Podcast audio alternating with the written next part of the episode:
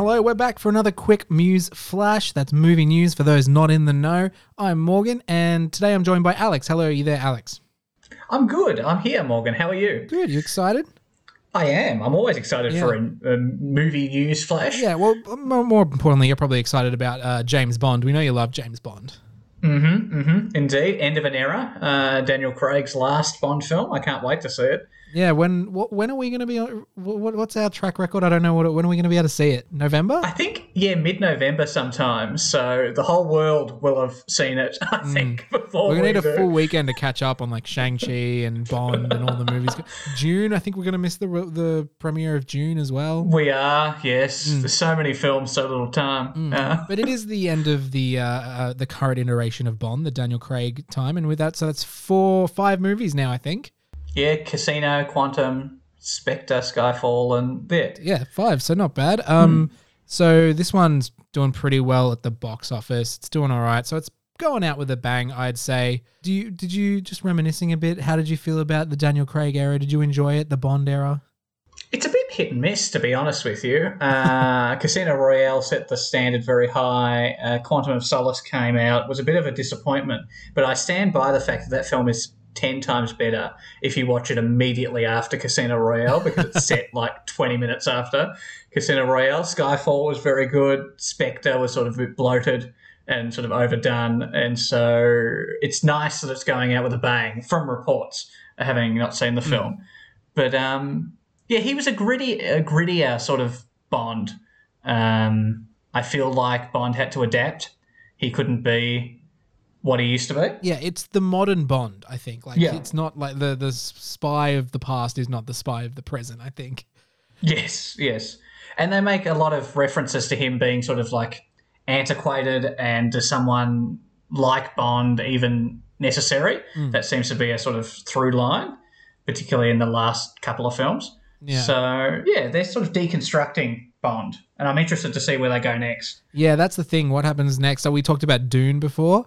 Um, Recently, uh, Denis Villeneuve actually was asked about whether he'd like to direct a Bond, and he seemed very keen. I cannot comprehend what that movie would be, but it, I'd I'd watch it hundred percent. Oh, yeah, it'd look beautiful. Hmm. Uh, that's the. It would look beautiful. I don't know. I, I I'm not sure if he's great with uh, uh fight scenes and combat, but uh, we might see some of that in Dune. Who knows? Um, but my next question for you, Alex, is who who do you want to be the next Bond? Like, who's your pitch? So they've, they've rung you up and they're like, Alex, uh, you're you're an influential film critic in the uh, industry. I don't know. It's really tough. Um, there's a there's a few different rumors. Uh, you know, Henry Cavill always gets bandied around, but I feel like he's uh, sort of pushing a bit too old for the role, perhaps. Yeah, I always hear Idris Elba a lot around the Bond role specifically. Indeed, there was also talk. Um, oh, I forget the actor's name. He was the lead in uh, Bridgerton.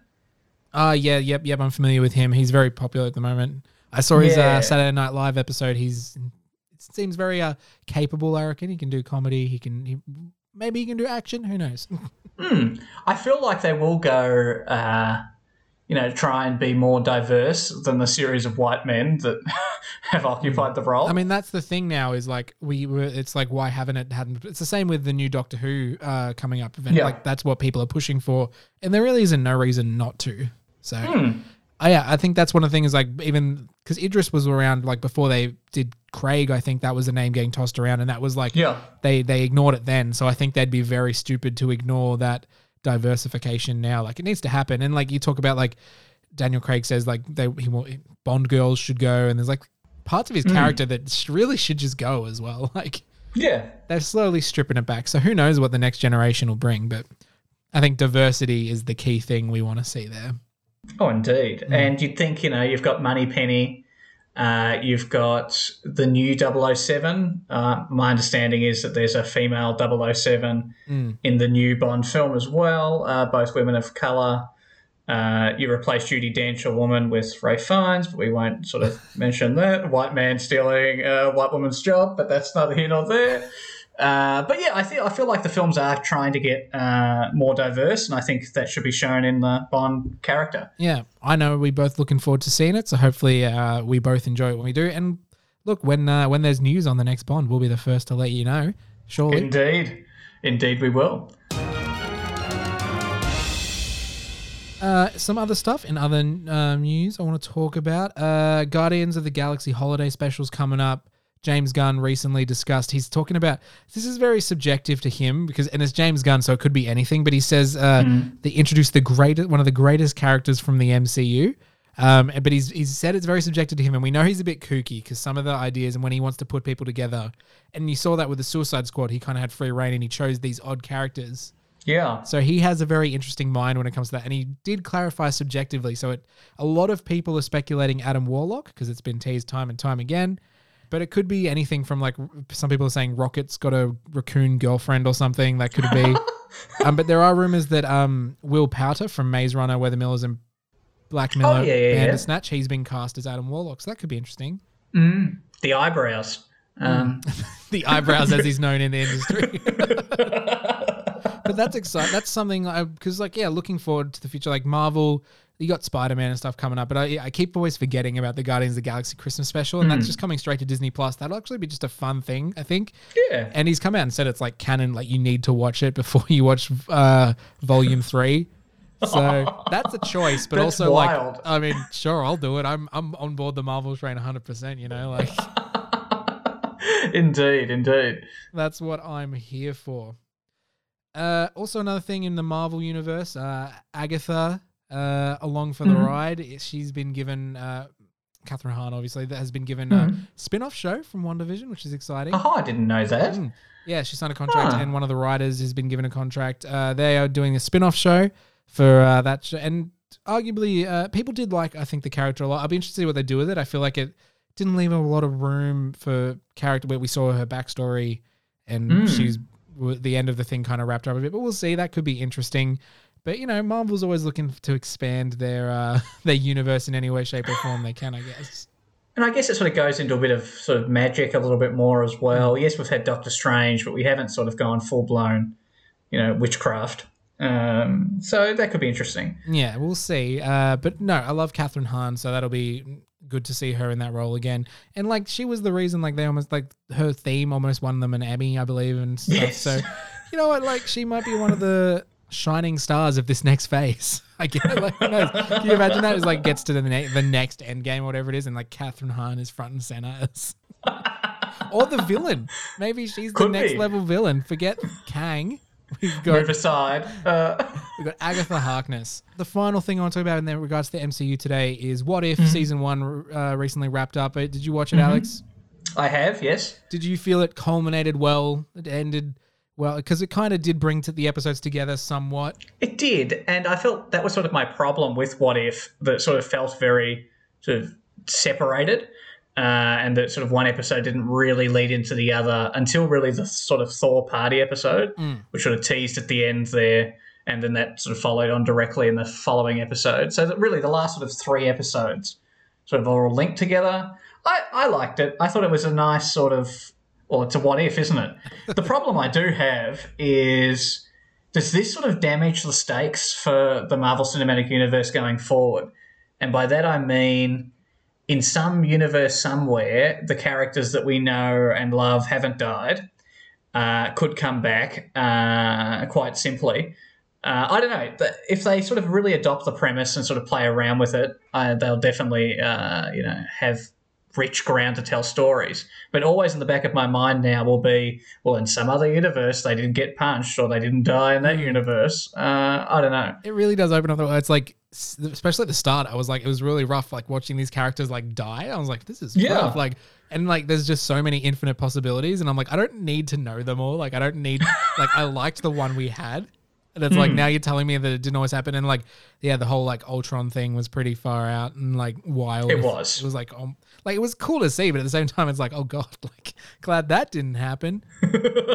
Well, there was one particular scene with Ultron and uh, the Watcher, and I really liked, and I think it was the not the final, the one immediately The before. penultimate.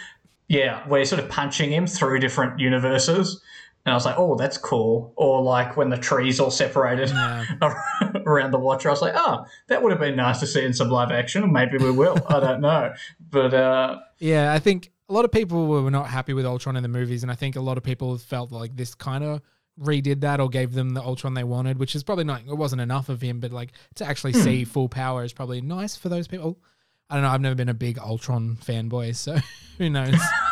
I will But they say, didn't get James Spader back. That really annoyed me. I was like, oh. yeah, it's odd. Like they got a lot. It's that's the thing is like the voice casting is like they got a bunch of people back and then some that they just didn't get. And it's like, did they not ask them? Did they say no? Who knows? Hmm. It was nice though because like this final episode was um, Chadwick Boseman's last portrayal of T'Challa, and um, so that was yeah we finally said goodbye to him, which is just like I feel like a, a great character that I I- think I've appreciated more now that I know I'm not going to get more of him. Like I think yeah the, the time he has on screen is great. He did a great job, and it's like you're just like oh yeah it'd be good to see him grow, and like we don't get that, so you kind of appreciate what we've seen so far. But yeah, that was sad, but also nice um, that he got like this. I think it was kind of like a final farewell. Like Yeah. they have the message on the t- like on the screen to acknowledge it and stuff. And I thought yeah, interested to see what they do with season two. I guess when they eventually get around to making it. and how crucial it will be to the overall storytelling going forward. I don't know if we'll see this team again Mm. in perhaps the live action things. I don't know. Uh, it'll be interesting. That iteration of Doctor Strange would be in- interesting to see in live action for sure. Yes.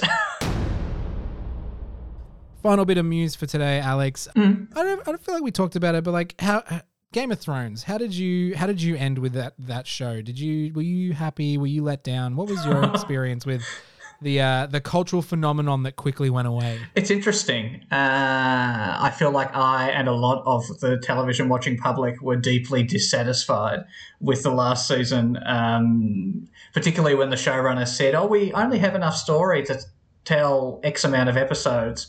And then that still feels rushed and uh, ends on that note. So I was left very disappointed, uh, particularly considering the quality of the seasons that came previously. Uh, but I, I did see the trailer for House of the Dragon. Yeah, so that's the thing. This way, you might people might not know because it came out to literally no fanfare. There was a quick teaser for the uh, prequel series, House of the Dragon, that's coming out. Um, it's not a. It doesn't show you a lot. The, you get Matt Smith with blonde hair is like most of it, and he's doing a monologue. Um, are you excited at all for this? Do you care? I feel like a lot of people, like some people are pretty excited, whatever, but most people are like, eh.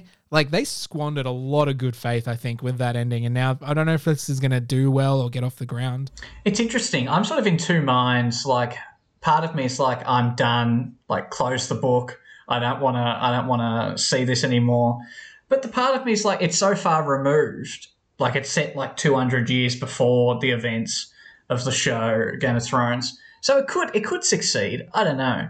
I feel like I'll watch it, but I don't know if I'll. Uh, That's my thing. Is like it's like you know you're gonna watch it. You're gonna watch Yeah. it, and I'm like, but I don't know if I'm gonna like it or be invested in it. That's the thing. It's like, Correct. is it gonna draw me in? Am I gonna be excited to watch it, or am I just gonna watch it because it's the new hotness? Like it's like, yep, it's out. I watched the first one. I, I may as well just keep watching it. It's it's HBO. So Three episodes, Morgan. That's what science says. Three episodes is all you've got to determine whether or not you'll like a show. that's is is that three episodes of a 20 minute show or three episodes of an hour long show? See, I don't know. I haven't looked into it enough. Yeah, I feel like they haven't nutted that out because I feel like yeah, three episodes of an hour long show. You're probably invested by then. Like you're about halfway through, probably. Yeah. But yeah, I think that's definitely an. Inter- I just fear. I- there's no. I definitely feel like the ending of the last series is definitely going to hurt this this show, and I, I'm I'm hoping they know that, and I'm hoping they're they're ready to persevere and commit. And it's a, I think it's a different, completely different writing team. People who are familiar okay. with the story. I listened to a podcast with one of them. He seems like a he's he's a big movie buff. He loves stuff. He collects props and stuff. Mhm. And so I'm I'm I'm quietly confident that hopefully it'll be fun. Like I don't even need it to be like reference. I don't need references or anything. I just need No. the story, the political intrigue, the backs. I just need it Mm. all to be there. And we're gonna learn more about High Valyria and stuff. So fingers crossed. And a different, uh, you know, Iron Throne Hmm. as well. I was like, oh, did they? Obviously, they've renovated uh, in the 200 years beyond this because the Iron Throne looked a bit different. But I mean, know, they've added more swords as they've killed more people, obviously. correct. Uh, But yeah, that's uh, that's all the that's all the news I have for us this week. Thanks for joining me, Alex. Thank you for nutting out some of this stuff. Uh, and uh, we'll be back next time with some more news. Uh, I don't know what's uh, who knows what's going to happen the next week. Maybe Exactly. we'll see Bond out of some pure bit of luck. Who knows? but uh, thank you, Alex. Never rule it out. Thank you, Morgan. Thank you for listening. See you later.